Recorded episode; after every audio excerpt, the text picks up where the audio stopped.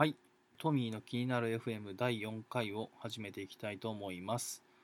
このポッドキャストは、主にハードウェア、IT などのテクノロジー情報やビジネス情報で気になったトピックを中心に話していくポッドキャストです。また最後にこれやってみた的なものを簡単にご報告させていただきます。あくまで個人での意見や情報になりますので、間違っていましたら E メール等でご指摘いただけたら幸いです。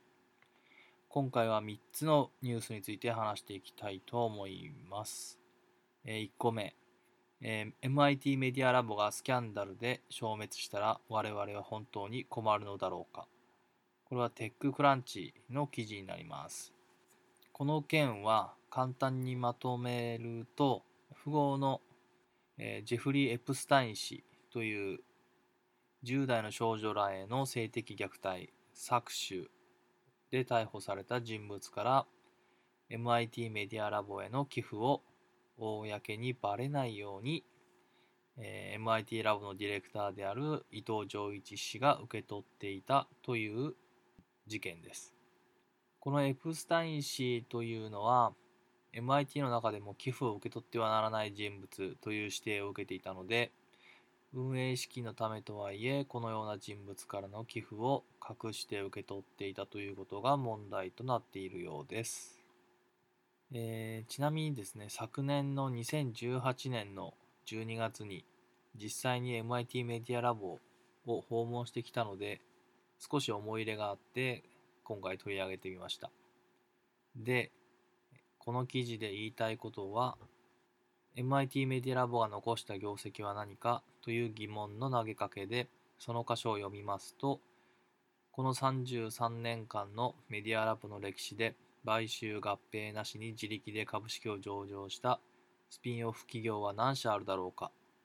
私が調べた限りではたった1社だ。しかも成功したのかというとその判断にはかなりの疑問符がつく。とのことでえーこれもちょっと端折ってですね、まあ、この例えで挙げられていた企業の一部で日本でも知られていそうな会社は、えーバズフィードですね、え最近よく見るようになってるかと思うんですけども、えーネットニュースの、え媒体ですね。え次にエコーネスト。これは Spotify に買収された、えー音楽プラットフォームの会社です。あと e インク。これはあの使わなければ電力を消費しないというあの白黒の液晶画面というかですねあの Amazon のえ Kindle とかに使われているようなものになります。えー、大体こういう挙げられていたものの企業の中で日本で知られていそうなのはこの3つかなという感じでしょうか。まあ、これを見ていくとですね確かに、えーテクノロジー世界に決定的な影響を与えた事例というのは少ないように見えます。例えばスタンフォードだと Google、ハーバードだったら Facebook というような、まあ、有名な企業がいらっしゃいますが、まあ、確かにこのメディアラボから出たものすごい社会にインパクトを与えた会社っていうのは確かにいないのかもしれません。とはいえ基礎研究が目的で設立されたわけではないと思うので、例えば青色ダイオードといったようなイノベーティブで根本的な技術というのを期待するのは酷かとも思いますね。やはり見栄えであったり、まあ、技術的な思想などの比較的競争優位が保ちにくいソフトな分野にならざるを得ないのかなとも思ったりもします。もう一つの特徴で MIT メディアラボは日本企業からの寄付で、えー成り立っているという側面もあるそうで、えー今後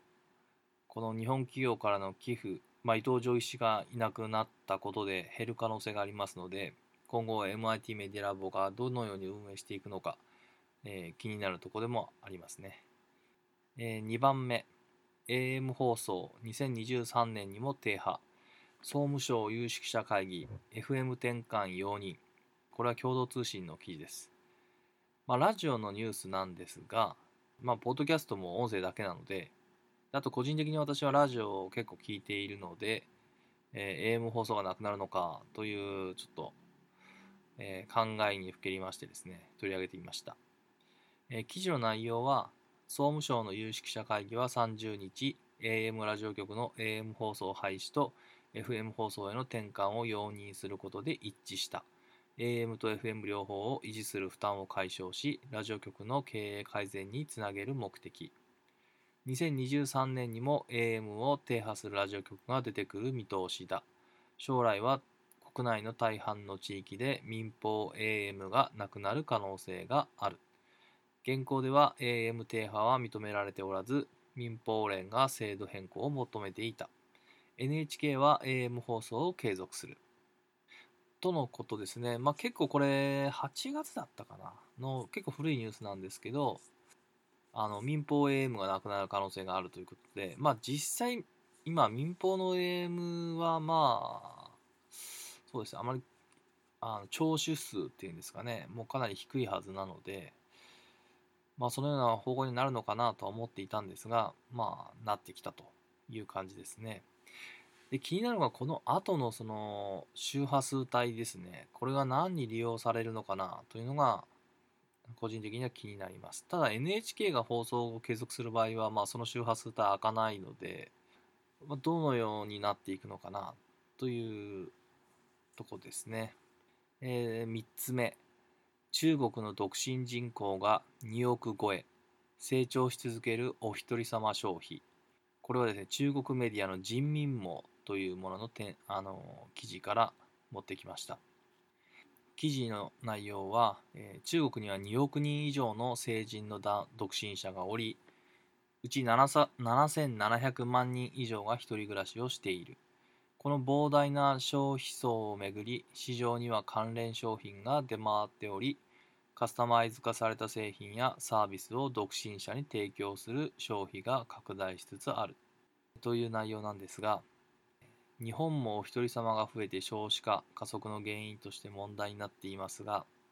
さすが中国規模が違います、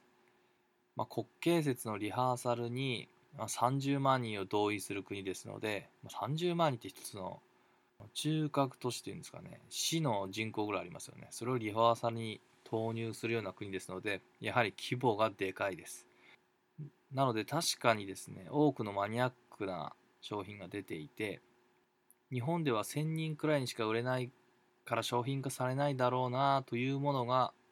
まあ、人口10倍以上いますので中国では単純計算で、まあ、10倍1万人以上に売れるということになるのでニッチなものでも量産化がしやすいとこれはもうですねハードウェアビジネスやってる者にとってはとても羨ましい環境で、まあ、この人口メリットというのをもう存分に生かしているという恒例ですね。で実際にですねお一人様消費でどういうものが売れてるかというとですね例えば一人前の火鍋などの一人前食品米などもあります。これ米は結構ヒットしてます。でミニ洗濯機をはじめとするミニ家電ですね。これ一部の業者がそれを流用して日本にも OEM でですね日本向けに販売してる会社さんもいたりします。まあ、これから日本でもより売れていくかもしれないですし中国で量産されれば価格が下がりますので日本でもかなり売れやすいのかなと思ったりもします。あと一人カラオケなどもあります。これ昔からあったんですけどこれなかなか独特でまあロバタっていうんですかねにテレフォンボックスっていうんですか日本にもまだありますけどもああいう感じのがポツンとあってそこで一人カラオケしてるおじさんとかいたりしたんですけど、まあそれが今の若者向けにちょっとおしゃれになって、一人カラオケになってるという感じがします。昔はおじさんがなんか道端で歌ってるイメージだったんですけど、今は、まあ一人若者が街中でおしゃれおしゃれな雰囲気な感じなので、そこで歌ったりしてるみたいですね。えー、これで3つのニュース終わりになりまして、えー、最後にこれやってみたえー、をご紹介させていただきます。今回はですね、アクションカメラでの川の中を撮影してみるというのをやってみました。まあ、アクションカメラ、あの実際防水ケースついてると思うんですけど、これを使って水の中を撮るというのは、まあ、やってる人もいるんでしょうけど、これ人が持ってなくても撮影してみたいなということで、まあ、沈めて川の中どんなかなっていうのを撮ってみようというのでまず単純にやってみたという話です。で3000円くらいのアクションカメラを水中に沈めて水中撮影をまず試してみました。これ近くの荒川でやってみたんですがあの案の定ですね川の水が濁りすぎていてですねほとんど映らないという結果に終わりました。で次はですねまあこれにですねスクリューとですね LED をつけて遠隔操作型ユニットみたいなのを作ってですね、えー、そこに